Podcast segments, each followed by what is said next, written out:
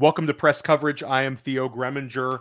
At Press Coverage, we want to find actionable information and the sharp edges to help us win and put our teams in great, great position. Uh, you know, in the in the off season to make great picks. Now that we're in week four, we want to set our teams up in a position that we're going to be in tremendous shape, not only in week four, but for the rest of the season. I'm joined today. This is a first time guest to press coverage, but I've podcasted with this guy a number of times. It's always a pleasure. Jax Falcone, aka Scott Boulanger of the Undrafted and the Undroppables. You can find him on Twitter at at Dyno Game Theory. Welcome to the show. How are we doing today? I'm doing great. Thanks for having me on. Uh, you know, uh, break my uh, press coverage cherry, if you will. So I'm, I'm ready to go. Yeah. So for sure, we've uh, Sonic Truth podcast. Yeah. The Undrafted.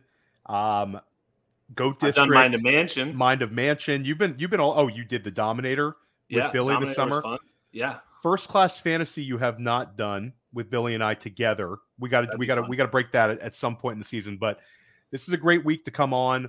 I've Uh, been listening is- to this show. This has been a great show. You've done a great job with this, and I think you know. Obviously, I'm like the clown in the military thing where they have the, all the awesome dudes, and then it's me. You know, so you've had a really awesome guest list. So we'll have fun here. I don't think I'm going to offer any uh, uh, value, but you know, I, I, we'll entertain for sure. No, Well, well, modest. don't don't sell yourself short. Thanks, buddy. How and I always like to bring this up on podcasts because you've grown so large in this space um, in terms of dynasty, but also you know you're a really really sharp redraft mind. But I think that a couple years ago, what got us kind of talking to one another, and a lot of these, you know, how these things work out. You know, I, I reach out to somebody on social media. I like your like your stuff that you're Right. writing or a podcast you listen to but you had the anatomy of series yes, and the bigger you get i think the less you get associated with this but this is like it was truly groundbreaking at the time for me because you very much simplified key points to look at when trying to identify talent and guys you wanted on your roster maybe you could quickly share what the anatomy of series is Yeah, basically, when it first came out, it was like I, I had a uh, well, there was a lot of like nerds in the fantasy space, and they would always say the R squared of you know yards per route run and yards per team pass attempt is 0.285, and you're like, I don't know what the fuck they're talking about, you know. And most of us who aren't you know math majors, and most of us who just play fantasy, I mean, we're football guys. At the end of the day, you know, it's not like we're uh, rocket scientists over here. I mean, Josh Dobbs only exists in like one you know one he's a one off you know? So a lot of us just wanted it digested into human language. So i thought uh, it'd be kind of cool to you know uh, translate some of these things and and look for these things like yards per team pass attempt. You know i just tried to identify what these prospects looks like uh, looked like. So i'd take the top 12 top 15 top 20 um, you know in the nfl and i would look at what traits they all shared and then put the prospects up against that and say which of these prospects hit enough, uh, uh, you know, these uh, these measurables. And so that was a way to try to identify what elite players in the NFL at each position uh, look like, what they share, uh, you know, and and to try to identify those players as prospects. And we've the first one I did was maybe a little bit more rudimentary and that's fine but it was really really fun to look at and fun to read and that's why people love it so much. It's a really cool thing to look at. Uh, it's pinned uh, on my profile but what we've done subsequently over the years is we've tried to refine it with the help of you know the guys on my team the analytics guys and chalk specifically um, to make it better and make it uh, somewhat predictable. And that's where we start to see some of the changes too. Like one of the big things that it's it has identified is smaller wide receivers. And, you know, so going into uh, DeVonta Smith or Tank Dell, it sort of allows us to be a little bit more confident in those players as prospects because of, you know, how smaller wide receivers, Jaylen Waddle, Tyreek Hill, right? These guys are now succeeding in the NFL where 10, 15 years ago they didn't. Yeah, it's it's definitely something that I highly recommend looking looking at, and um, you know that's something that you know it it it, it bears more weight when we're in rookie draft season and the dynasty off season. But I think redraft managers also, when you see a guy like Tank Dell, or even when you're trying to gauge a guy like Zay Flowers, Jordan Addison, going and looking and at the things that Scott has kind of put together, I think that can can really help you out. Let everybody know where you know you mentioned chalk. You've got a really really nice group over at the Undroppables. Shout out to Michael P. Duncan uh, behind the scenes, but chalk. I saw Tommy Moe dropping a great TikTok on waivers. You guys are putting together a lot of good stuff over there.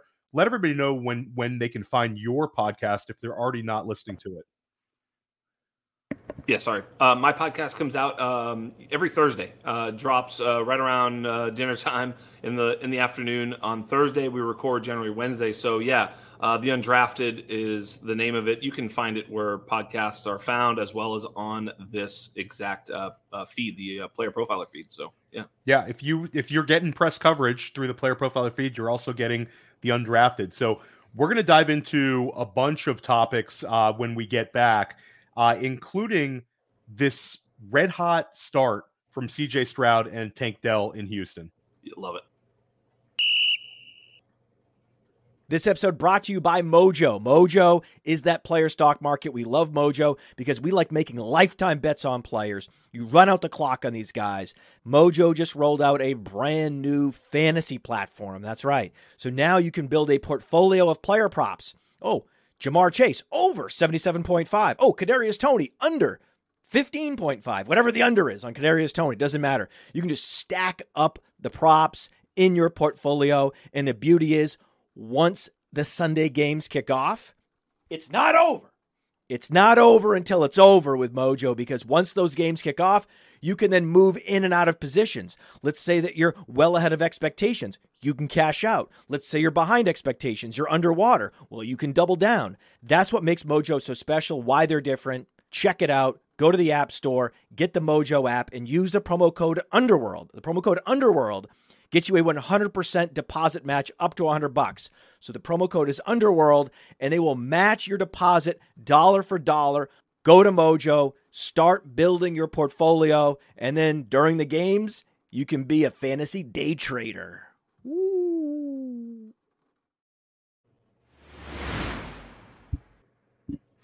Welcome back to press coverage. I'm Theo Gremminger, joined by my guest, Jax Falcone, aka Scott Boulanger of the Undrafted. And before we dive into week four, I want to take a, a step back and kind of take a macro look at the season. We spend so much time in the summer going through all kinds of different scenarios, ranking guys, analyzing our best picks at ADP, and then the games start and the, the information completely changes at times. Besides Puka Nacua, which player's performance has been the most surprising to you in a positive way? How about Mike Evans? I love that. I mean, you know, Mike Evans, I mean, one of the things that we certainly thought was that um, Baker Mayfield was going to flame out and be terrible and that they're rebuilding, you know, and and there was there was a lot of like uh, camp clips of him just throw it in the in the dirt and overthrowing, you know, play, and it just looked bad. I think those are sort of cherry picked, and you know, Baker has been, you know, not very good in in the past couple of years, but you know, at the end of the day, he's targeted Mike Evans you know 10 8 and 10 times so far this year.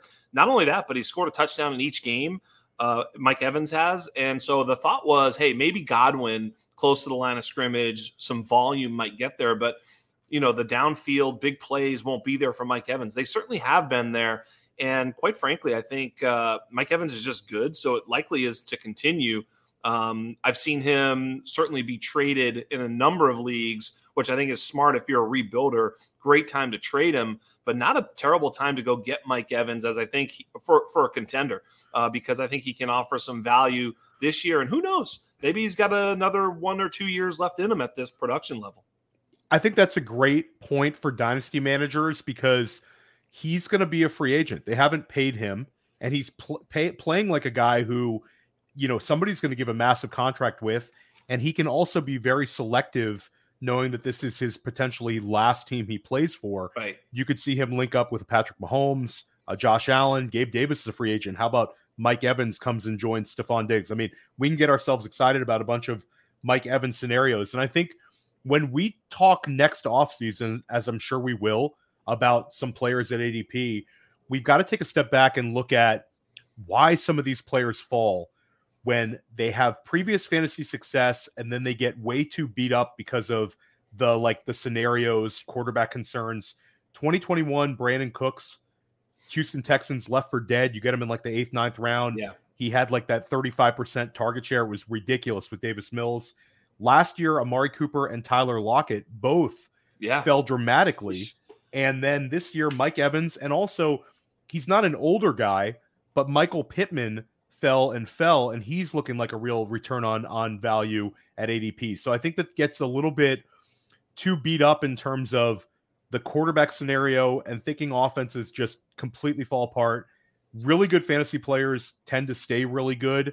Um, and at least offer some production. And Mike Evans, you know, fell way too far. So it was never like a guy in your draft where people be like, wow, great pick. But you end up with a really, really good pick just by taking him. We've seen uh, the story. We've seen the story so many times, like whether it be like a Kenny Golladay or something like that, where you're like, oh yeah, Kenny Golladay's a good value going into this year. He's going to have this, that, and the other, and then I'll, you know, and it's just gone. He's vaporized. He's not even in the NFL. So you know, not to say that we expected that of Mike Evans, but you know, we weren't sure if it would be, you know, some sort of level towards that. You know, where you're like, oh, I should have seen this coming. So yeah, there's always the fear. It ends sometimes. You just don't Yeah. know when. Yeah. Yeah, no, no, for sure, one hundred percent. How about a player who you were really, really bullish on, or a player maybe you weren't even necessarily bullish on, but you're just shocked and very disappointed by what you're seeing out of them? Yeah, I was going to say when you asked the question on the show sheet, it wasn't exactly bullish, but you know, I'll I'll just throw one at you that you're going to have to eat a little bit so far, which is Joe Burrow. That's one that we've all been disappointed Yeah. with. But you know, Joe Burrow, you know, obviously the injury has something to do with it. Playing, uh, you know, a tough schedule early on has something to do with it. So I think there's some things there. But for me, I'll I'll I'll- I won't I won't pile on you. I'll just I'll say Dallas Goedert. Yeah. Um, you know, I think the tight end sometimes is a situational uh, player in an offense. You know, they don't always get targets. It's not like they have to be sort of schemed into every offensive game plan. So, you know, and, and really only a couple big plays makes a tight end, whether it be a, a goal line, you know, uh, a, a red zone target that leads to a touchdown or, you know, one big play up the seam, you know, four catches for 80 yards is a good tight end day. Well, that could be just a couple big catches, you know? So at the end of the day, I think sometimes these tight ends can be schemed out. But I do suspect that Dallas Goedert will see his turnaround. But boy, oh boy, it's been rough so far. I think he's like tight end like 40 or something like that. It's really ugly. The idea of Dallas Goedert is Yeah. always better than what you get from Dallas Goedert. It's true. um you know there's somewhere in like the fantasy football multiverse where Dallas Goedert ended up on some offense that treated him as the number one target and he has these complete smash seasons. But it's like I don't know. I think he's he's the kind of guy that gets gets drafters trapped because you look at him as a value and a potential difference maker and it certainly hasn't been the case especially with the change in offensive coordinator. You wonder if this is something that that might continue. Uh great call with your Dallas Goedert one Two straight Uh, games of DeAndre Swift going off though, where Yeah. they nobody's been able to stop the run. So why are you going to do anything other than that, right? All of a sudden, if they start stopping the run, linebackers are coming up, they're making you know run plays on the defense. Well, then you go right over the top to the tight end. But if you're not stopping the run, we are not uh, compelled to do anything different but then to run. Yeah, no, for sure. And, and DeAndre Swift look just looks fantastic. I'm very, very uh, interested to see kind of where this thing goes. Sirianni has not been a guy who's, you know, used the bell cow. It's been a lot of running back by committee, but just rational coaching is, hey, let's get DeAndre Swift the ball 20 times every single game and and let him go with it. Uh wanted to start out with Houston. I think that every every podcast in America is like so for for the first two weeks of the season, you had to start off by speaking talking about Puka Nacua for 20 minutes. Yes, And that was cool. Now the, the you have to talk about Miami, and I've talked about Miami at length this week. I'm sure we're going to touch upon it a little bit later in the show, but let's start out with Houston. Houston, DeMeco Ryans gets it. Slowik, the offensive coordinator, gets Yeah. it. These guys get it. And I think this was a team that we kind of left for dead in the preseason. And it's not like they're winning every game, but they're certainly doing things for us fantasy wise that are really, really exciting. And CJ Stroud, this was a guy that I liked in the preseason. Um, and certainly in rookie draft season, I, I I ended up with some Stroud, but I always would kind of refer to him as a potential Kirk Cousins type, a guy who's going to be a good starter, not elite. Now, when I look at him, I mean, he looks like Joe Burrow. He looks awesome. And the offensive line is terrible, but I am so impressed with CJ Stroud. Where are you at on Stroud? Is this surprising to you? I mean, it's it's wild. Well, let, let's let's be real here. The difference between Kirk Cousins and Tom Brady or Kirk Cousins and Joe Burrow is a couple of throws a game. That's it really is. Good point. Because at the end of the day, these guys are like statistically, like you'd be like, oh, they're the same fucking guy almost. You know, it's um, you know, Dak Prescott, Kirk Cousins to Joe Burrow, Tom Brady. It's like you you if I just gave you a lot of numbers, I could make the the former the two guys in the you know the Dak and Kirk look better than the other two. That being said, I I, I was uh, C.J. Stroud uh, quarterback one up until the draft. I thought he was the best quarterback. If I had the first pick in the NFL draft, I would have taken C.J. Stroud. Um, the only reason that we might have been a little bit scared of CJ Stroud in any way, shape, or form would have been to say that his weapons were so good that they made him.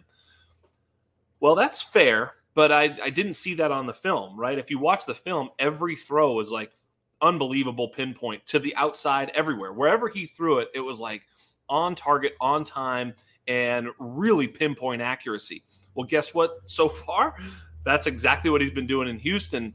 Uh, so CJ Stroud for me is the least surprising thing I've seen so far. I mean, obviously, I'm a little surprised that it's it's happening so quick, but man, he is just so so good. He also is uh, taking fewer sacks. He took zero sacks this past week. Um, maybe Jacksonville's defense is awful. It's very, very possible. Obviously, they kicked the shit out of Jacksonville. Um, but all that being said, I think CJ Stroud is is that guy. I, you know, I think I was kind of 50 50 with Bryce Young and CJ Stroud after the draft just because of that 1.01. You know, you got to kind of pay attention to that. But, you know, I almost wish I would have stuck to my convictions and just kept CJ Stroud at one overall the whole way because I, I think he's that good a player. So, uh, yeah, that's that's my feelings on CJ. I think he's a real deal. Yeah, we had Anthony Richardson uh, as the the QB one, and then Stroud as our QB two ahead of Bryce Young. I just think that it's funny. First of all, shout out to the S two test. You guys should go out of business. Yeah, because this is a guy that you're trying to bring down his ability to process a game. He's playing behind a like piecemeal offensive line yeah. And he's not taking sacks and he's not throwing interceptions. The game seems to come very naturally to him. And I think they're really putting him in a good spot by being in 11 personnel all the time. He's got three wide receivers out on the field uh, Nico Collins and Robert Woods. Uh, Nico's having somewhat of a third year breakout. It's very yeah. nice to see. But I'm really excited about a player that you've been talking about for a long so time. Much. You know, you, so you ran you ran pure this offseason. Yeah. And Tank Dell. Tank Dell yeah. is happening. Uh, you know, let's let's let's take a step back. The third round has been a, a nightmare. For, Do you mind if I take my pants off real quick? Is that take, okay? Take no, your pants off because get a little excited. you're, you you get you get like listen. I'll give you your props for Sam LaPorta later in the show. Yeah, this is not just like hey Pat you on the back show, but you were all over Tank Dell. Tank Dell, you're spot on with. Um, and we'll just take a step back. The third round has been awful. 2019, you get Diontae Johnson and Terry McLaurin. And then after that, it's been nobody sticking in fantasy. The most yeah. successful third round wide receiver since 2019 was Josh Palmer last year. And last year, Josh Palmer gave you 70 catches, 750 yards. That's really the the top third round pick at any point since 2019. There's been some guys historically, like Hines Ward was a third round pick, Terrell Owens a third round pick, like there's T- Tyler Lockett a third round pick. There's been big hits, but since 2019, it's been like a train wreck. Yeah. But Tank Dell looks like it. Yeah. He's only playing in the slot like 25% of the time, and he's cooking people. Two weeks yeah. ago, Noah Brown goes down. They say they're giving Tank, Tank Dell a larger role, and they do it. They give him 10 targets, catches seven balls, 70 plus yards, and a touchdown. And then last week, people, the haters are like, it was busted coverage. Busted coverage touchdowns still count, yeah. and they're still targeting you. Yeah. Goes for 145 yards, five catches, touchdown. Tank Dell is happening. Your thoughts on Tank Dell? I love Tank Dell. And so we I have so much Tank Dell content. I could probably take clips of me talking about Tank Dell with my guests on my show and make a 2-hour show just of all the Tank Dell talk. For the last like 5 shows of the off season up leading up to the regular season, I was just asking is it possible that Tank Dell is good? And because I just feel like all of There you go, baby. Uh, all of the um, all of the data was pointing to Tank Dell. If we could look at like if we're talking about anatomy or whatever, there's only a few things that were red flags for Tank Dell. Number one would have been his size. Okay, well, you know, we we we already talked about that at the top of the show that maybe size matters a little bit less nowadays with the way the game is played. More three wide receiver sets, you know, less physical in the secondary, less physical at the line of scrimmage. You can move guys. It's just totally different game than it was 10, 15 years ago. Okay, great. So the other two was basically level of competition. You know, was his level of competition the reason that he was successful? And the third was, um, you know, he's old. He's a fifth year basically player. So those were the red flags for me. But but but Theo, the what happened to me is I don't really watch college football that much. I'm not that into it, so to speak. So I didn't even know who Tank Dell was in January. But you know, then I start to do my process, and I was like, I looked at some numbers. I was like, holy shit, this Tank Dell, Tank Dell. How big is this guy? Can't wait to see. Was he 6'4, 220 wide receiver? I looked at his stats. He's scoring touchdowns. I'm like, this dude must be a goal line threat. I look, he's you know 5'5, 120. So I put the tape on, and this guy was absolutely cooking people everywhere. He was just breaking wide open every play and then spiking on their heads, you know, in the end zone celebrating every time. I'm like, this dude's unbelievable. Fast forward to the Senior Bowl, nobody wanted to cover him. You know, so when they do the defensive back versus wide receiver stuff, eh, the defensive backs were like, no, no, you go because they, they, they were they didn't want to cover him, and he was ripping fools at the Senior Bowl. Um, eh, eh, CJ Stroud basically said, "I want Tank Dell. That's the one guy I want on this team." The the the the number one quarterback on the you know and the draft says, I want that guy. They bring him in. It was just so many things leading to this guy might be good. But ultimately, what he's able to do is he's able to use elite level route running and quickness in the middle of the field or even on the outside now is what we're seeing. And that's the that was the big question. We knew that basically he could be a good to great slot player. The question was, can he move around and play Z? Can he be an outside? Can he play in two wide receiver sets? Is really it. We talk about the king chess piece, right? the the guys who can play not only slot but then outside so that they can be on the field more than just 50 to 60% of the time. It looks like he can be that guy. And it looks like it's going to be Nico and Tank Dell. And uh, yeah, so wheels all the way up for this kid. He is an outstanding player and he's proven it. He's a little bit like Hollywood Brown Bingo. in a sense, where if Hollywood Brown would have landed in a non Greg Roman offense and been featured like the, the, he could have had a different kind of trajectory, but yes. like a small guy that can play outside. And I think he's very insulated value wise in Dynasty because if Houston does go out and get an alpha wide receiver, or if Houston says, hey, you know what? Let's sign Mike Evans. We have a team good enough to win the AFC South. Let's get old man Mike Evans, stick him on the outside. Tank Dell can naturally slide into the slot and yeah. win there. So he's very, very exciting. Not to to keep I'll keep this mostly redraft focus, but from a dynasty perspective, what would you pay for Tank Dell? How convinced are you? Because I think this is a real opportunity window to go trade for him. Some people would say you're buying high. I would argue that the market hasn't shifted. He's being treated like a guy that you were taking in the third round of your rookie draft. How much would you pay for him in a non super flex?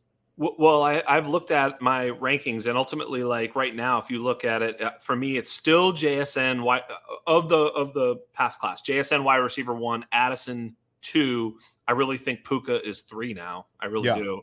Puka, then Zay, and then Mims. So my point is now you're moving Quentin Johnston down. If you can use Quentin Johnston to trade, especially on the height right now that he's going to be coming in and being a starter for Tank Dell plus that's the kind of trade I would try and make is to move off of a sinking ship like Quentin into a you know rising tide like like Tank Dell. I love that. Uh, we'll pivot back for the people listening only for redraft. We're pivoting back now. Sorry about that. You're never getting that 10 seconds back, guys. Um, but we but, but Tank. Dell, I think, is a realistic play for the rest of the season. Uh, wide receiver, I'm, I'm wide receiver three redraft leagues. Yeah, absolutely. he's a wide. he's an upside wide receiver three. You start him every single week. If you're in a wide receiver deep format, you're feeling great. Especially PPR. Leagues, yeah. Because, I mean, he profiles as a volume slot at the very least. And I don't think that's going away. It's not like Robert Woods is going to suddenly like be like, no, no, listen, son, it's my world you're living in. Robert Woods is cooked. Yeah. And so I think they've got Nico on the outside. Tank Dell is the volume slot, and then whomever else can fill in around those two guys. That's what they're doing there. And shout out to the chat. I wouldn't be worried. There's a question: Should Nico Collins owners be worried? I'm not worried at all because I think that there's enough passing volume for both of them. Certainly with the way that they played the the last three weeks. Let's pivot back to Puka Nacua. Mm. Um, Puka Nacua. it's so funny because I think that there was a lot of disappointment by people maybe watching him for the first time ever on Yeah. Monday night. yeah. But it's crazy how Only the went for 80 expectations yards. yeah, and and he gives you 12 and a half PPR points in his worst game of the year where the offense really struggled on the road. He's showed his floor. I think that Monday night was actually a big positive for him. Yeah. His floor is not like hey getting shut down and giving you uh 4 points. His floor was a usable get you through the week type week. And and it's funny because your roster construction should be that Puka Nacua is your wide receiver 3 or your flex uh, even if you used a big fa- a fab bid on him, more likely than not, you drafted him at the end of, of, of your draft and you're like, you know, banking points. So, and the only uh, managers who should be upset by 12 and a half is somebody who paid a king's ransom after week one to trade for him. And then maybe you needed him to produce like a 20 point per game guy. But how impressed are you by Puka? Um, especially with now you have three weeks of sample size. yeah, I've got the garbage truck here picking up my trash. Hopefully that's not It's too loud. But it's all good. But I'll say uh, I'm super impressed by Puka. You know, the the thing Puka's another one of those guys. Like, you know, Dynasty helps you understand whether these guys are flash in the pan or not by sort of identifying. You know, Puka wa- led the nation, uh, led led his class in um, targets per route run.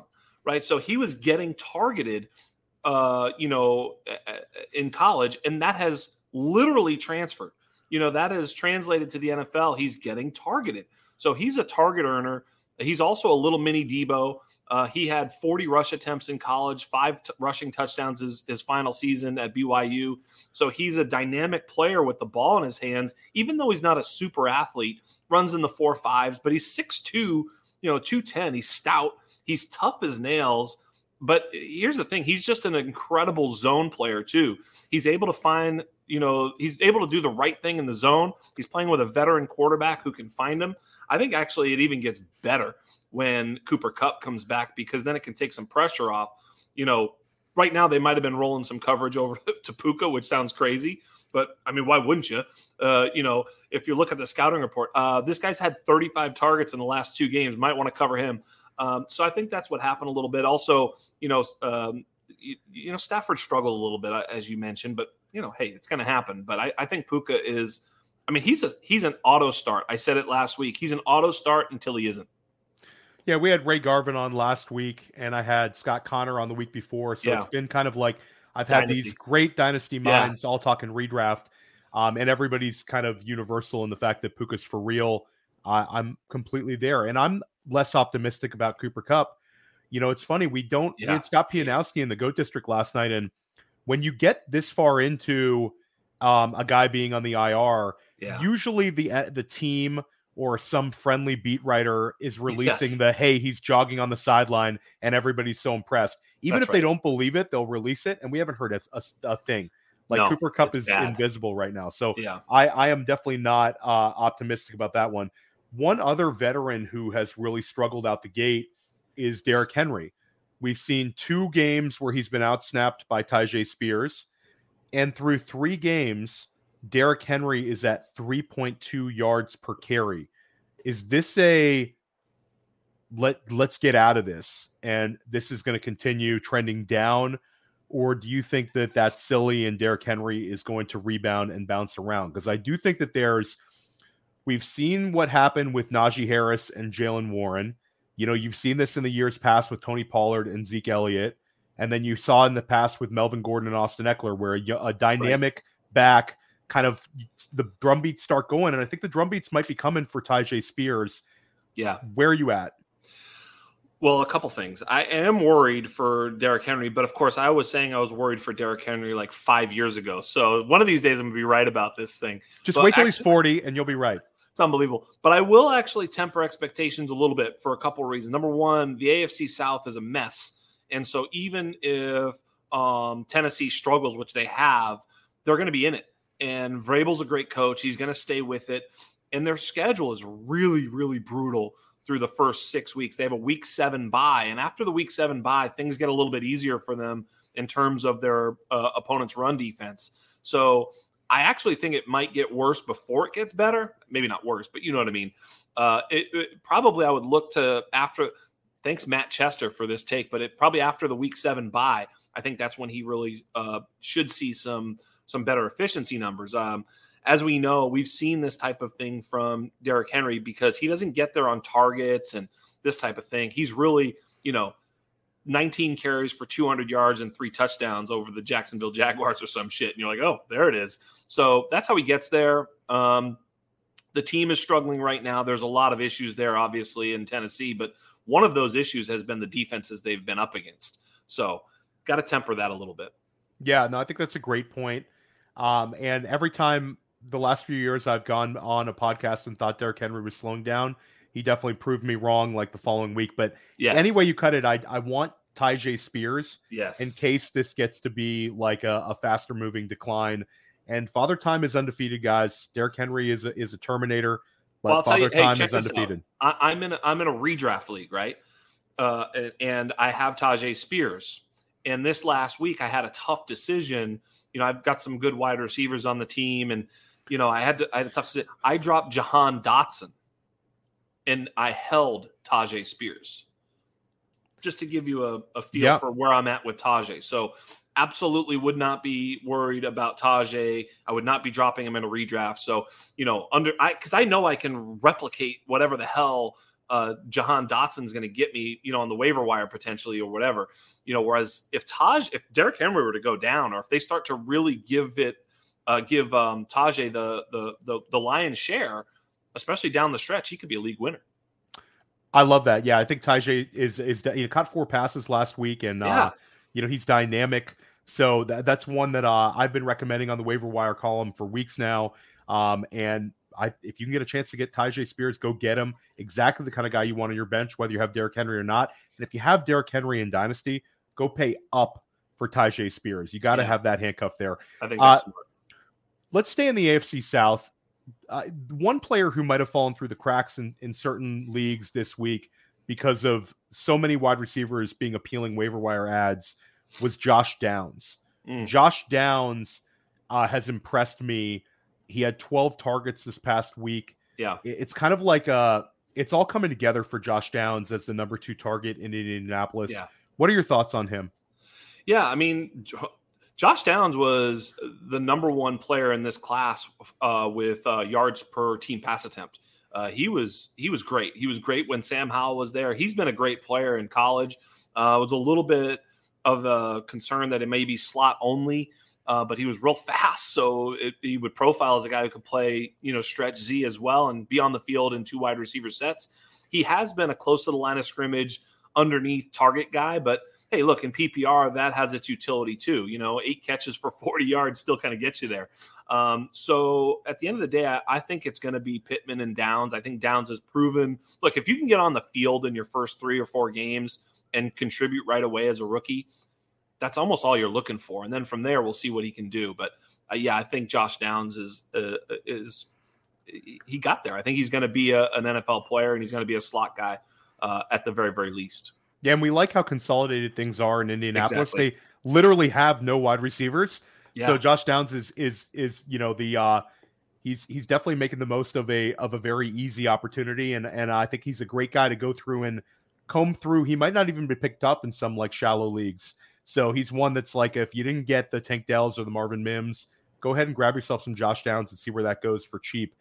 Last week we had a rookie showcase game. It was Atlanta, Detroit. This is Bijan Robinson and Jahmyr Gibbs. Jahmyr Ooh. Gibbs taking over for David Montgomery. They announced that Jahmyr Gibbs is going to get all the carries, and he did, but he didn't get any targets. Bijan Robinson had his worst game of the season. The running backs disappointed a little bit. We have I don't have any question marks for those guys. They're both ballers. But the story of the game in the rookie showcase was Sam LaPorta. Sam LaPorta now broke Keith Jackson's record from 1988 for most receptions by a rookie tight end in a three game span. He's second only to your New England Patriots alum, uh, Aaron Hernandez, RIP, uh, in terms of yards in three games by a rookie tight end. So this is this is unbelievable. Sam LaPorta is your guy. How bullish should we be on LaPorta for this year and beyond? As bullish as you want to be. I mean, you know, I, I think he's uh, he, he's clearly a top three or four tight end, maybe five tight end in redraft this year. Yes. You know, I mean, just because of the targets. I mean, yeah, I, I, I don't think there's any way that you can have him outside your top five going forward in redraft. And what that means for dynasty is he's easily now a top three dynasty tight end. I mean, look, there's no doubt that I'd rather have Sam LaPorta in dynasty than Kyle Pitts. No doubt. I mean, it's not even to me, it's not close. Even I don't, you know, and Pitts is not. I mean, I got nothing against him, but absolutely. So LaPorta you know is is the man. I mean, it's it's it's clear to see. Look, when we talk, we were talking about this tight end class the whole way through, yeah. and we liked Musgrave, we liked Kincaid, we liked um, uh, LaPorta, and I actually liked Mayer, but I didn't like his ADP. You know, I was like, yeah, fine, La- Mayer's fine, but I'm not so sure. I, I look, you know, who didn't do very well on the Anatomy series was Mayer. Mayer yeah. was the guy I was fading because I liked all of these guys, especially I like LaPorta and Musgrave. They looked way better in the in the anatomy analysis than even Kincaid. Although Kincaid, I felt like obviously found a great spot, and I thought maybe he's a little bit more slot wide receiver guy in Buffalo, and that's been true because he's been playing with Dawson Knox. But that all that being said, um, Mayer was not the guy I wanted. As a matter of fact, he was probably closer to my tight end four than he was to my tight end one going through the process. Of course, that just meant I got zero of him in rookie drafts, and I'm really happy about that because I'm loaded up with Mayer. I mean, uh, Musgrave and LaPorta. Yeah, it's funny. I was on undrafted, and we talked about this class and how I liked all of these guys, but I liked Mayer more than you did. And we talked about it, and you kind of capped the upside. And it's one of those things where just the way you kind of landed in rookie drafts, I didn't get any Mayer, and I ended up with so much LaPorta, a lot of Kincaid. Yeah, it's amazing. I feel I feel great, yeah. and I still get like weird weird trade offers for for LaPorta, but I ended up with no Mayer, and I ended up making some trade, and I have one one share of Michael Mayer in like FFPC dynasty leagues, but I have like ten shares of Sam LaPorta, and I have a, a decent amount of Luke Musgrave. I have a lot of Dalton Kincaid. I'm hoping that situation works itself out soon. I believe in the talent though. But yeah, LaPorta is so good and he's in such a great situation. And he's been a top eight or better tight end for three straight weeks. Yeah. Last week he has 22 plus points. Now you've got the Musgrave versus LaPorta game. So this is going to be like the everybody wakes up and realizes I got to go get Luke Musgrave. Luke Musgrave was still available in 82% of Yahoo leagues uh, two nights ago. It was wild he looks yeah. really really good too. He looks really good. I mean, he had a he had a touchdown that uh, Jordan Love overthrew, and so he he could the, the, numbers could be even better for Musgrave. I still have LaPorta over Musgrave, but they're my uh, dynasty tight ends one and two from this class, no doubt. Um, I would definitely want Musgrave even over Kincaid right now. I think he just profiles as a more inline player too. Uh, he's a beast, um, but he's he's he's proven it. Um, yeah, LaPorta, man. I mean, it's it's he, ridiculous. I've got him. On, I, you know, the thing about it is, I was also advocating for him as the late round tight end in redraft. So that's the other thing too is I've got LaPorta in just about every redraft league I I have, um, because it was such an easy button to push once you kind of got to that, you know, because it, it, yeah, you were just there's no more value running backs. There's no more. It was like right there every time in in redraft for your you know your late round tight end if you went elsewhere. So it's just perfect. Yeah, he's been awesome. Scott Bear- Fishbowl, of course, I've got him. Burying so, no. narratives. I have Kincaid in the fishbowl, which has not been so good. Six. Um, but the the uh, burying narratives on these rookie tight ends, I think this class will change things a little bit. Got Brock Bowers coming up this year, and people are going to overdraft him probably yep. because you know, of the success of these guys. And I don't think overdrafting Brock Bowers is necessarily the worst thing, though. Guy is a baller. Let's uh let's stay with Green Bay. Jordan Love is off to a really strong start. 7 mm-hmm. touchdown passes, one interception. Last week led the Packers to a come from behind uh win it was like a lot of deleted tweets out there hating on Jordan Love, and then all of a sudden he leads them back. Uh, we like the way he looks, and also they get Christian Watson back soon. Your thoughts on Love and the Green Bay Packers? I love it. So I was the Jordan Love hater. I'm not going to delete any tweets. If anybody wants to resurface them and dunk on me, feel free because it's fun to do. That being said, I did say on my podcast um, this off season, uh, or, or recently actually, about Jordan Love before the season. I said Jordan Love, the prospect that was drafted, what, seven years ago now? No, it's like three years ago. But that person is different than Jordan Love, the player who stepped on the field week one this year. And I don't know what has happened in those three years because there's no data on that. You know, did he actually improve? Because it's very possible he did. So I actually don't know. It, it's kind of like Geno Smith. Like, was Geno Smith bad as a rookie and first year player?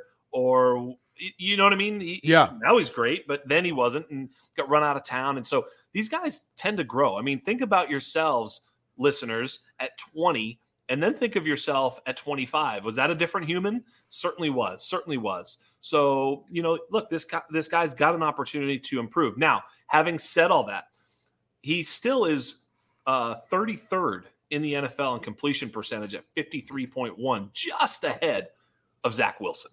So there are some troubling stats with him. He's played a real soft schedule. I mean, obviously, the Bears are an absolute sieve against the pass. Guys were running wide open. One of his touchdown passes was to Aaron Jones on a little swing that went for like 65 yards just running. One of his other touchdown passes was like a, a little pitch uh, forward to uh, Jayden Reed, who scored basically a handoff.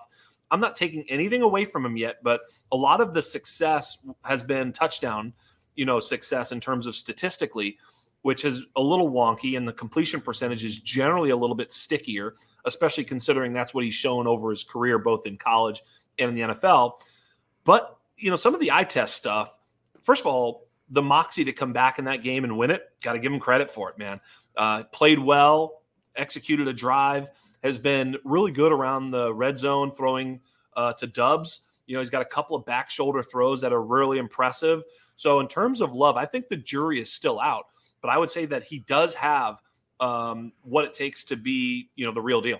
Yeah, no, I'm with you, and I think that the, you know, the completion percentage. That's a great point but yeah, he is scary taking downfield shots. Yeah. Like we miss Mrs. Musgrave, but like this is not a dink and dunk offense. They're not protecting him. They're they're taking shots downfield. And I think when Christian Watson comes back, I think it'll tell the complete picture just because sure. kind of the makeup of the of the team, he's got to be a big part of it. So yeah. if Green Bay is going to make a run in the NFC and be more than just kind of like a middle of the pack team, I think they need a big performance from Christian Watson. But yeah, I like he's the made way some that... big plays. He's done a he's done a nice job. I've watched him and I've been impressed. There's when you watch him in that offense. Look, he's also people have been saying on uh, you know I put out a tweet and people yeah, but you know the, the the you know the guys throwing downfield that whole thing and it's like well he's still the lowest in terms of um, expected completion percentage versus real completion. He's not doing a very good job with completion percentage. Okay, so even though he's throwing it down the field, I mean he's still 33rd out of 34. You know, I mean, yes, there are other guys throwing the ball downfield. I mean, shit, you know. So, all that being said, though, it's going to be interesting when he gets Aaron Jones and Christian Watson back. And also, lastly, their schedule does not get difficult ever. their schedule is very favorable the rest of the way. So, it, you know, it, it could absolutely hold. Absolutely. And just drop AJ Dillon. This is like the uh I, I, it's so funny. You look so through bad. some of the some of the performances from AJ Dillon. It's it's just insane. Every time he gets an opportunity, drop him. Somebody else will spend two dollars FAAB on him. That's the definition of a sabotage drop. Yeah. Uh, it's a good time That's to use true. your sabotage hey, drops. For my listeners, zero shares, zero cares. There you go. There you go. I have one share it that I had to like plug in two weeks ago. It's just ugly. So uh, yeah, I'm gonna I'm gonna cut him in a few leagues. I don't want to see that on my bench anymore. Never gonna happen kind of situation. Let's talk about a running back though that we were both bullish on in the offseason. We're not like closing the door, but there are some concerning red flags with what's going on with Rhamondre Stevenson right now. Mm. Rhamondre Stevenson in game one, you know, gets six catches. Yeah. The catches have gone down, the targets have gone down in every single game. Last week was not a good weather game and it was a you know a set set the clock back on NFL offense type game. The Patriots get their 16th straight win over the New York Jets. That's insane. Uh, 16th straight win, and it's Zeke Elliott carrying the load in the win, not Rhamondre Stevenson. They're saying the right things. Rhamondre is saying the right things, but this is concerning. How are you feeling about Rhamondre Stevenson? How concerned are you? And how should fantasy managers be treating him? You know, I almost said, excuse me, I almost said Rhamondre when you said disappointing player at the top of the show. And as I was going through the show sheet, I was glad I didn't because I saw the the question about Rhamondre. yeah, it's it's it's pretty disappointing. Um, but he kind of got there a couple times, so it may be an opportunity to sell. I think actually, than rather to buy, um, because if someone looks at you know just the you know fantasy points, they might say, oh, oh, he's still he's still doing it. It's fine. Everything's gonna be okay. But the problem for me is that offense. Yeah. You know, and I don't see any blue sky in that offense. Uh, there's no speed. Uh, there's no tight end of consequence. I, I know Hunter Henry's been performing statistically, but he's not going to change the game or the geometry of the field in any way. Um, Juju's cooked. Uh, Kendrick Bourne is, I, I, like him, but he's a guy. Uh, DeVante Parker, okay. You know, what is he, the 30th best X receiver in the league? You know, I mean, you're yeah. ranking him. I mean, he's an NFL player, but he's not a great one. Um, what are we talking about here, right? So Demario Douglas, Kayshon Booty or Boutte, depending on if you like him or not. Um, and yeah, I, I, I don't see it. Um, yeah, it's just it, you know, so it's hard to get excited. Their schedule's super super brutal, so it's not like he's got a lot of you know blue sky in any way. I'd almost be a seller of Rhamondre and see what I could recoup rather than a buyer, uh, uh, you know, buy low situation. And shout out to the chat. T Money Reacts says, "Do I trade Derrick Henry for Rhamondre Stevenson? I would not. I would hold on to to Derrick Henry because at least we have the expectation uh, that he's going to have weekly volume. And I think Stevenson is kind of a game flow dependent guy. And apparently last last week he's a weather dependent guy because yeah. they you know they didn't that was not a way they wanted to attack the Jets. And I think if we looked at the Jets and we said, you know, let's have, you know, some short, low A dot um, passes to Rhamondre Stevenson to keep them honest, didn't even go through their mind. It was just Let's run Zeke. Let's let's get out of here. And uh, you know, three yards in a cloud of dust. That's it. So the one thing I'll say about Rhamondre versus Derrick Henry is at least you've got a little bit of a target floor. That's about all I can say. Shout out to Joanna in the chat. She says Rhamondre is fine. I love Rhamondre. I'm a Patriots fan. He's like my favorite yeah, dude. But this is yeah, for sure. rough. Yeah, for sure. I, it's yeah. rough times, Joanna. Yeah. Um, I love him. He's more than fine. He's Mondre. Let's shout go. out to shout out to to Chuka Baby. Apparently, I wear black t-shirts way too much. I like I black, it. I like black tees, guys. I like Me black too. tees. Chat is great. Please uh, hit the like button, everyone. Appreciate you guys tuning in. Um, let's keep this going. Alvin Kamara returns to action this week. Yep. This is his first game back from suspension. Uh, you have Jameis Winston under center this week. This is uh, this is fun. You got the Jameis Winston revenge game. Yes. You got the three uh, really really good wide receiver core we talk about New England and uh, then you look at the New York Giants, how bad their wide receivers. Put Rashid Shaheed on either one of those teams. Yeah, we're talking. We're really talking. But what are your expectations for Alvin Kamara coming off of a suspension? I have him as a locked in RB2. I'm optimistic. I thought he looked good in the preseason. Where are you at? Well, I would say it depends on which Jameis we get to see. Do we get to see the awesome 30 30 30 club Jameis or do we see the neutered check down Jameis? You know, the good Jameis, the the one who's throwing it downfield, who doesn't give a shit about pick sixes. I love that dude. Is good for Olave, especially down the field. Uh, neutered Jameis, which I think is a little bit more likely given the coaching and the and the proclivity of that team. Defense, run, you know, ball ball control is very good for Kamara. And of course, with Jamaal Williams out, and who knows how long he, you know he'll be out. I, I don't. I actually don't know, but you know, certainly not. He didn't command that backfield, and also Kendre Miller did not command the backfield in his first action back last week. Um, you know, Kamara looks to step in and be a feature role, and a feature role that also includes a, a volume pass catcher. Uh, so I really uh, think Kamara, the, the, the seas have, uh, have parted for Kamara. And shout out to you know Josh, uh, Josh Lee on our on our team who uh, who's been drafting Kamara at a breakneck pace in uh, best ball, is going to see, I think, some really good returns for Kamara. I think it's I think it's wheels up for Kamara. Yeah, Josh Lee, like many of you un, undrafted people, uh, is a very good follow as well. Highly Yeah. recommend all, all those guys. oh, excuse me, at the undroppables. Yeah. Josh Lee's definitely a fun Twitter follow. Um, let's. I'm, I'm trying to avoid talking about Miami. We we Let's do love it. we, we De'Von Achane. We Yes. were on the podcast together this summer, and we were all over De'Von Achane. Yeah, Uh, I got bags and bags in in Dynasty. I have too. a good amount in redraft. It's coming Me together, too. man. This is Yeah. it. This is what we wanted. This is this is it. This is happening. Your thoughts on him? We're not expecting 50 points every game. Mm. Jaylen Waddle was missing, and but but what you know? Let's let's let have it have it. The floor is yours, Devon Yeah, Achin. Well, look, it, we we loved De'Von Achane. Uh, the only data point that we didn't like was what one The weight. size. That's it. Yeah. That was literally it. And then he goes to Miami, where you know Raheem Mostert is the the starting back. Guess who doesn't give a shit about size is Mike McDaniel because he's he's proven it. He cares about speed and you know with with with a chain or a chan. Didn't he say he wants to be called a chan? How do I I, listen, am I, I'm, gonna gonna I'm gonna I'm gonna say this. I'm gonna say this. Uh, I'm saying shout out shout out to Devon. You got to reconsider this because A Chain sounds so dope. So dope. And you got to you got to keep it going, man. This is you know you're allowed to change the pronunciations over the years. yes. Um, you know this was like a Robert Robert, and let's mark this: the fall of Robert Tonyan yes. went downhill when he told everybody that I'm not Robert Tonyan, I'm Tunyon, right. and that was the downfall. So so keep it with the A chain, man. a chain is so cool. It's like a chain, you know. It's Yeah, like yeah. yeah. yeah, I don't. I'm not even that cool, and I know it's cool. Um. So anyway, um. Yeah. I. You know. I.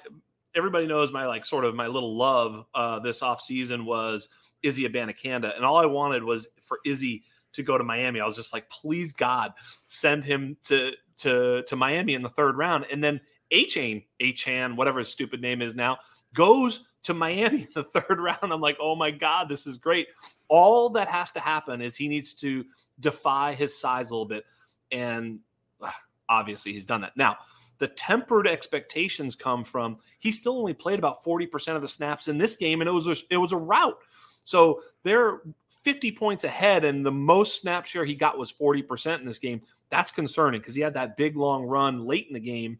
That was either the I think it was the 70th point, the one that you know took it to the house, which was again dope.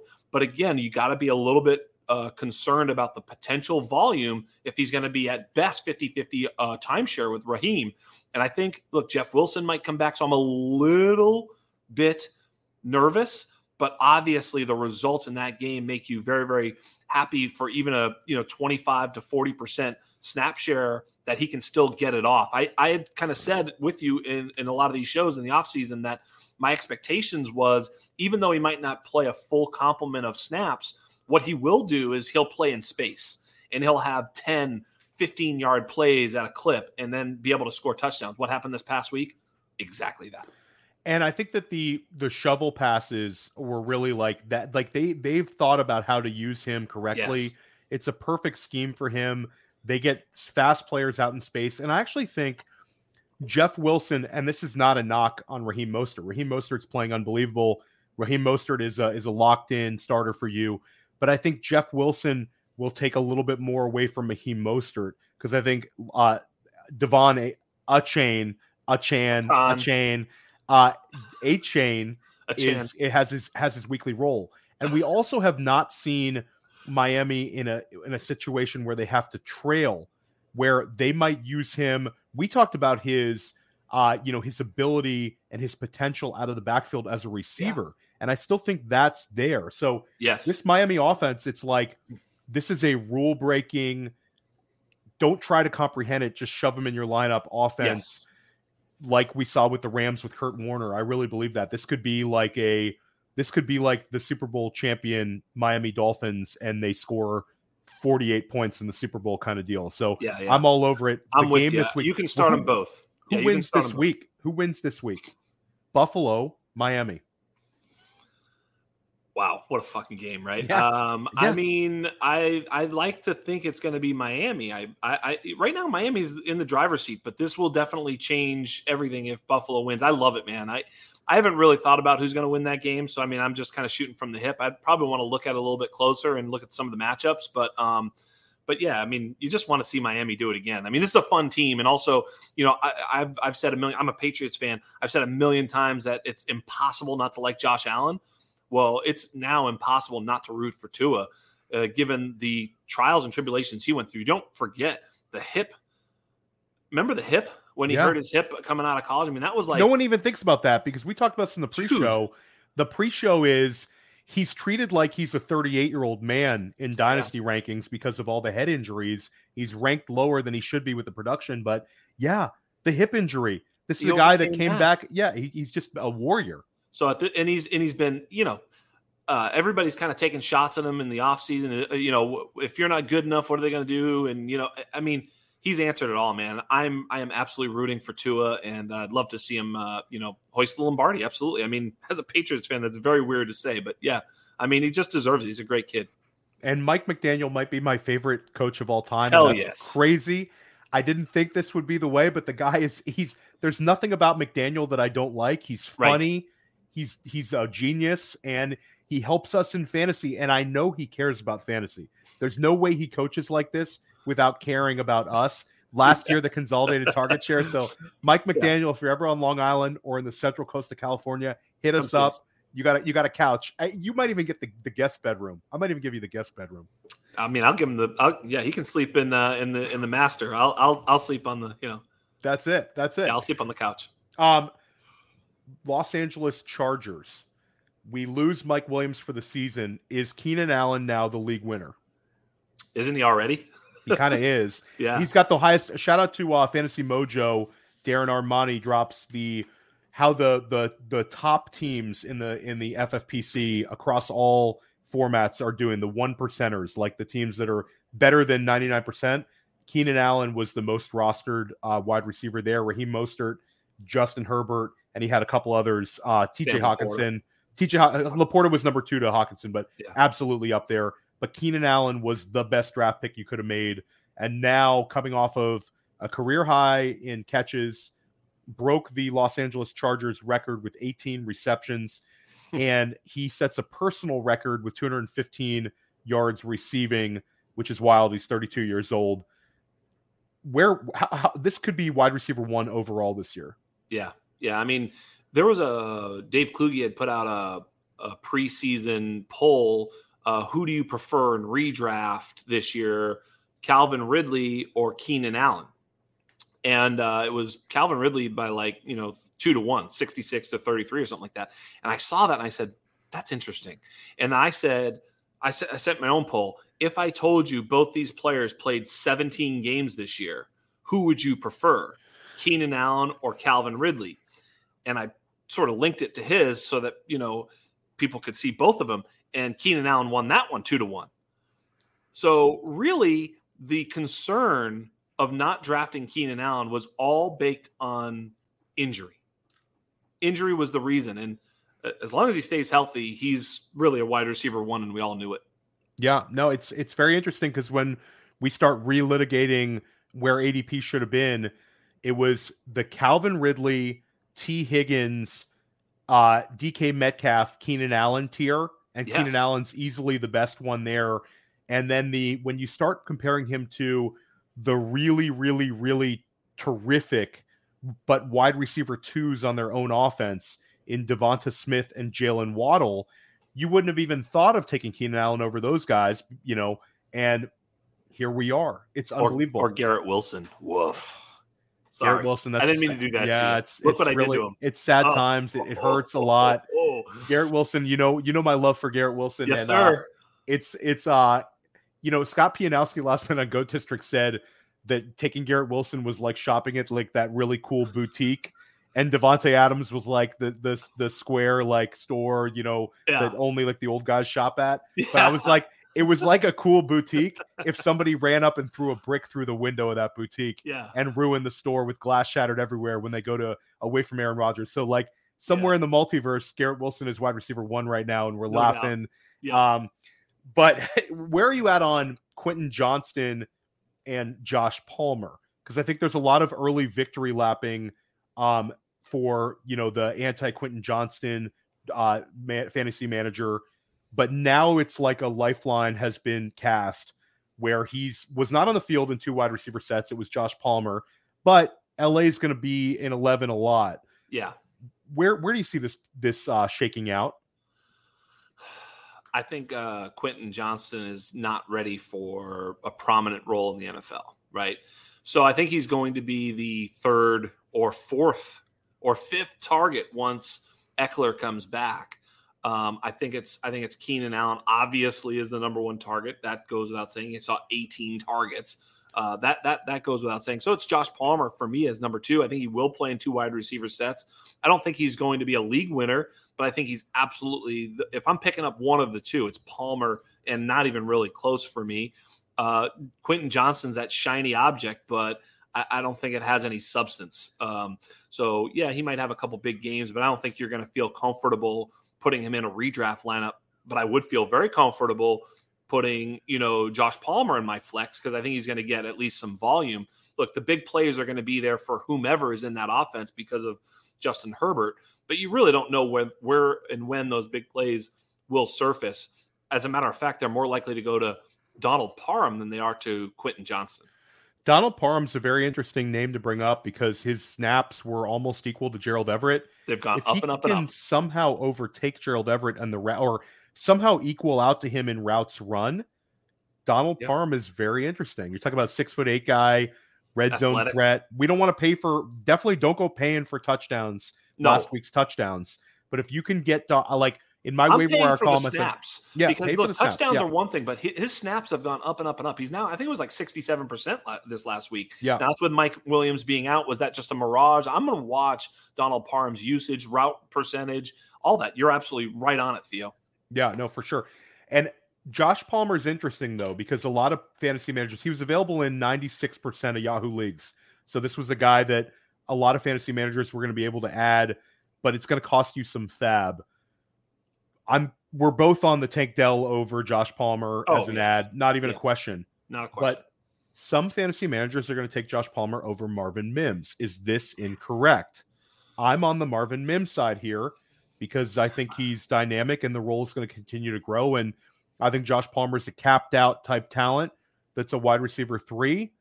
Um, and, but I think Marvin Mims in the second half of the year might be a guy we can't take out of our lineups because he's so good and his role is ascending. Where are you at? Let me let me read you my man Scott Barrett. So eh, Scott Barrett was on my show and we talked at length. This was early in the offseason. I don't remember exactly when, right around the NFL draft, I believe, um, about Marvin Mims. We both had him high in our I had him as wide receiver four uh, in the class. He had him at wide receiver two pre-draft. You know, this was before the draft we had them there. So we would have been drafting Marvin Mims, you know, around the one-two turn in the actual NFL draft. So we loved Marvin Mims and certainly that's making a lot of sense and making us look almost like we're smart now. Uh, great Scots. Anyway, he said current leaders in yards per route run. Number one in the NFL is Marvin Mims at 7.22. You know, then Tyreek Hill, Brandon Aiyuk, Keenan Allen, right? Current leaders in route run, Marvin Mims with only 27 route run, routes run. You know, I mean, in other words, this is a guy that is not being utilized. He's only about 25% uh, snap share in each of the first three games. He's just not on the field. Um, there's been a lot of, you know, Nathaniel Hackett really needs to wait. Hold on, wait. Sean Payton, the coach there. I did not know they changed. Uh, just uh, new information. Thanks for letting me know that. God Well, you pay you. a first you pay a first round pick. You don't think you're going to get rolled Your by 50 producer, points. Yeah. Thank you for that uh, update. Uh, but yeah, I mean, what is going on where you've got this guy who is like this legendary player? I really think Marvin Mims is that good. I mean, he's sort of proving it in small sample. He's just dominating. He's returning fucking kicks for touchdowns. Like he's just an awesome NFL football, uh, an awesome football player. And if he can get on the field, I think he can prove to be a great NFL asset. I, I would think this has got to go up. It just his snap share has not gone up, Theo, and it's driving me insane because I do I have held Marvin Mims on every redraft roster that I've drafted him, and it's hard to play him until he has snap share. Although, if you did play him, you saw returns because of the the incredible plays he's making. Who wins this week? Denver Broncos or Chicago Bears? You're Chicago? stealing my thunder and my one of these other questions. Okay, no, no, no. Let's, no, no. Let, then let's get. We're gonna get. We're over an hour, so let's get to the lightning right, round. Lightning round. What player turns it around in week four? Give us someone you think could really bounce back and have a positive fantasy performance. Um, hold on. Let me look here. Where is it? Um, lightning round. Oh yeah. Um, what player turns around? Look, I'm gonna go and, and rescue you now. I think it might be Joe Burrow, right? Um, you know, it might be Joe Burrow. The other player is Trevor Lawrence. Um, you know, we we had to skip a little something, but Trevor Lawrence, Calvin Ridley. Look, in the Chiefs game, there were four touchdowns he threw that were like one foot in, one foot out. Um, Calvin Ridley last week dropped another touchdown pass. So both Calvin Ridley and Trevor Lawrence should see some regression, you know, to the to, to the positive with with the way that they've been playing. I think Trevor is still a good player.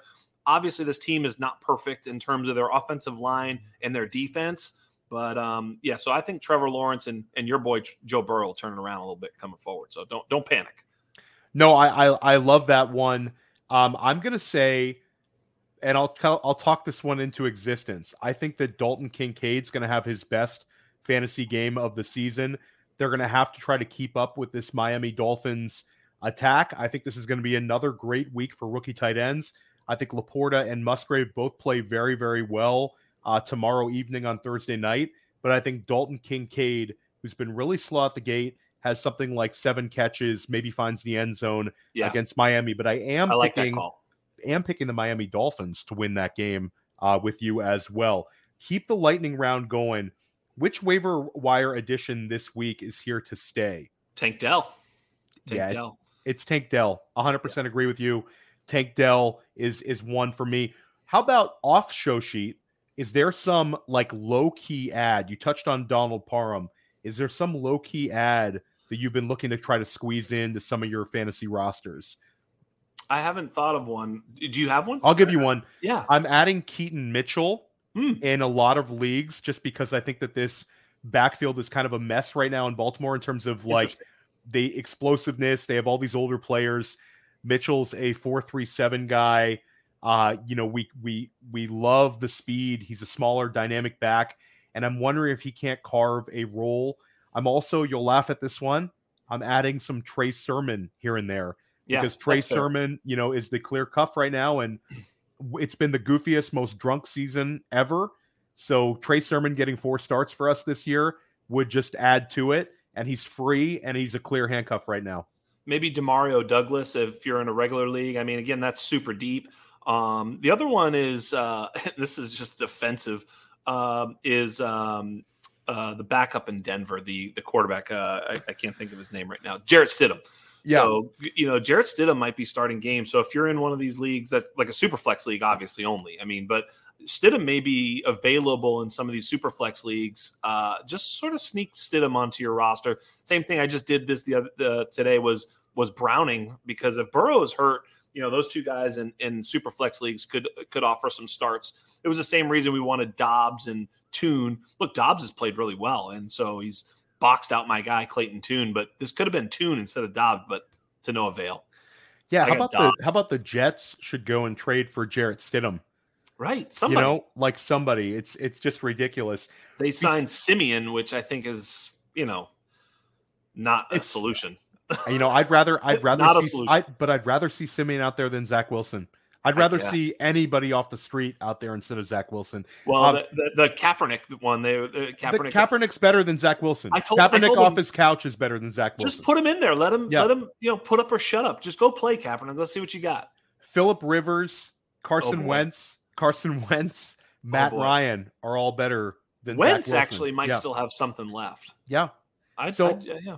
Ma- Michael Pittman caught plenty of balls from from Matt Ryan last year. So yeah. Um, just get give my man Garrett Wilson a life a life vest. Uh, Please. Uh, which game besides Buffalo and Miami? There what game is. are you most excited about? There it is. You gave us a sneak preview. Yeah, the, I mean, you got to be excited for this Denver Chicago game. I mean, it's one of those games that might actually be like um, like competitive, you know, because it's like they're both terrible. I mean, has there been a, a worse defense than Chicago? All season? I mean, pretty much not until Denver gives up a 70 burger. And by the way, Mike McDaniel should have 1000% kicked that field goal. Yes. Or I think he should have run a fucking fake field goal and gone for 77. A fake field goal in Sean Payton's face would have been the way to go. I look, fuck them. Like this whole thing, like, oh, he did the classy thing by kneeling on it. No, he didn't. It, it, what difference does it make if I kick a field goal or not? If I score 70 on you or 73, it's classy if I score 70 get out of here. I am never here for that. You you you know, am I going to score less points? It doesn't make any sense. Just put up however many points you possibly can and let the other team go deal with the shrapnel. Other other games though, New England Dallas should be fun. Uh, just because uh, I'm a Patriots fan, but that's going to be very interesting. Uh, Detroit, Green Bay. Look, every Green Bay game is interesting because of the Jordan Love thing, and then of course I think the other game is Baltimore, Cleveland. This Cleveland defense when do they finally score uh, allow any points? I mean, this yeah. Cleveland defense is sick. Yeah, they're they're definitely definitely really really good, and we also saw Deshaun Watson and Amari Cooper coming off a good game. I think that yep. that's got to be the identity post Nick Chubb. For me, I'm really excited about Houston Pittsburgh because you have the Pittsburgh defense coming into Houston. I think it's a game where a lot of people are going to say, "Well, this is CJ Stroud comes down to earth, Tank Dell, yeah. you know, Nico Collins, and Pittsburgh gets in there and, and wins the game."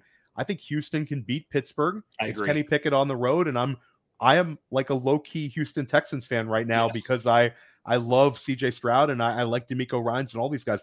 We yes. went well over an hour here. Uh, I love chopping it up on the Sorry. undrafted for like two hours. I love, I love, I love, you know, the long form podcast, but press coverage. I try to keep it a tight hour, but this was so, so great. We didn't Thanks. even hit half of the show sheet. Um, let everybody know again where they can find your awesome work and your tremendous podcast go to theundroppables.com. We have our great website there. Go to uh, at the undroppables on Twitter, and you can find me personally at uh, Dyno Game Theory. The name of my podcast is The Undrafted, and we have a lot of fun on that show. So yeah, good show. Yeah, love it, and uh, and highly recommend it. And definitely stick with us here at Player Profiler. If you subscribe to the to the main feed of of the of our podcast, you get the undrafted. You get press coverage. Get fan, uh, you know fantasy empire, first class fantasy. We have such a great great roster of shows, and Jax is one of the big reasons for that. First class fantasy tomorrow. We have Bob Harris on at three thirty, and the return of Billy Muzio. Billy Muzio has had me uh, not none with no co-host for two straight weeks. He was grinding some work, so I've been I've been holding it down in first class fantasy. We're back to the to the the OG to co-hosting first class fantasy fantasy. That's going to be a lot of fun with bob harris. Press coverage i've got great guests lined up all season long. I got a new dynasty show cooking where you might see see scott as one of my first guests. Uh, and then sonic truth we're dropping every now and then. Find me on the goat district. I'm all over the place. Check out my articles please um, at playerprofiler.com my sleepers article will drop later this week. And uh, thanks for tuning in press coverage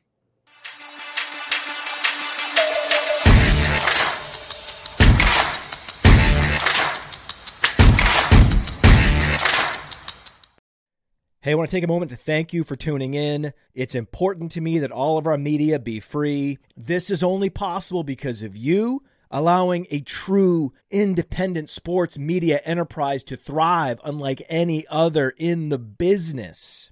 So please subscribe to the All In package to continue to make all this possible, to ensure that all of our stats, information, data, content is available to you, especially you, the people that get the site and get the show.